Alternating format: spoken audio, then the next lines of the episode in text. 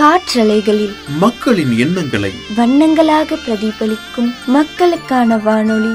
ரத்னவாணி சமுதாய வானொலி தொண்ணூறு புள்ளி எட்டு.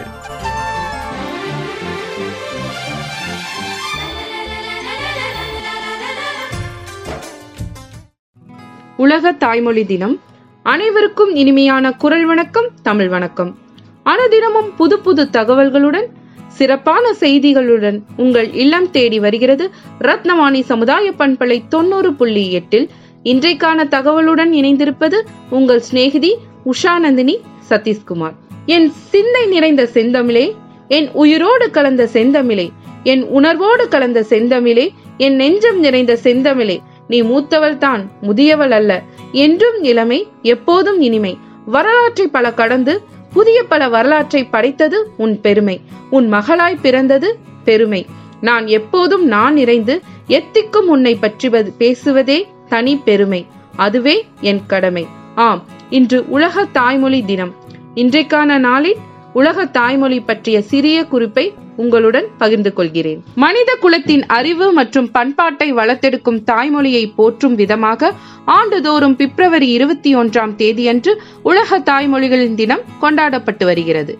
வங்கதேச தலைநகர் டாக்காவில் ஆயிரத்தி தொள்ளாயிரத்தி ஐம்பத்தி இரண்டாம் ஆண்டு மொழிக்காக நடந்த போராட்டத்தில் கொல்லப்பட்டவர்களின் நினைவாக ஆண்டுதோறும் பிப்ரவரி இருபத்தி ஒன்றாம் தேதியை உலக தாய்மொழிகளின் தினமாக கடைபிடிக்கப்பட வேண்டும் என்ற தீர்மானத்தை ராக் பிக்குல் இஸ்லாம் எனும் வங்கதேச அறிஞர் ஜனவரி ஆயிரத்தி தொள்ளாயிரத்தி தொண்ணூத்தி எட்டில் முன்மொழிந்தார். அவரது கோரிக்கையை பரிசீலித்த யுனெஸ்கோ அமைப்பு ஆயிரத்தி தொள்ளாயிரத்தி தொண்ணூத்தி ஒன்பதாம் ஆண்டு நவம்பரில் இந்த தீர்மானத்தை அங்கீகரித்தது. இதையடுத்து இரண்டாயிரத்திலிருந்து உலக தாய்மொழிகள் தினம் கடைபிடிக்கப்பட்டு வருகிறது.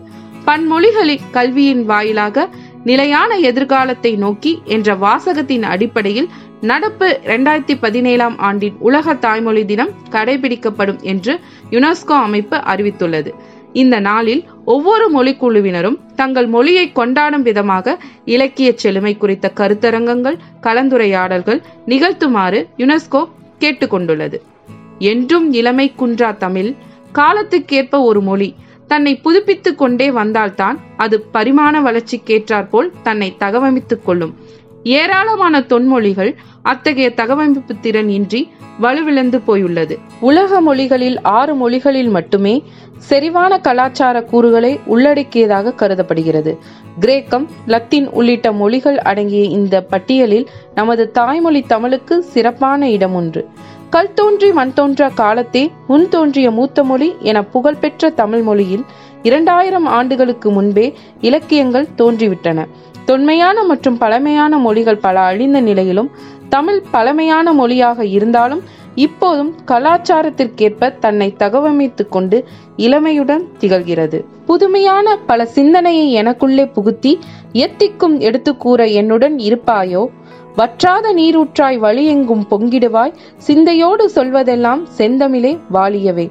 வருக வருக தமிழ் அன்னையே தருக தருக இலக்கிய சுவையே. வாழ்க வாழ்க தமிழ் அன்னையே தாய்மொழியை போற்றுவோம் தாய்மொழியை காப்போம். வாய்ப்பளித்த அனைத்து நல்லுள்ளங்களுக்கும் எனது நன்றிகள். நன்றி வணக்கம். பொது நலனின் அக்கறையோடு என்றும் மக்களுக்காக ஒழித்துக் கொண்டிருக்கும் மக்களுக்கான வானொலி. நம் ரத்னவாணி சமுதாய வானொலி தொண்ணூறு புள்ளி எட்டு.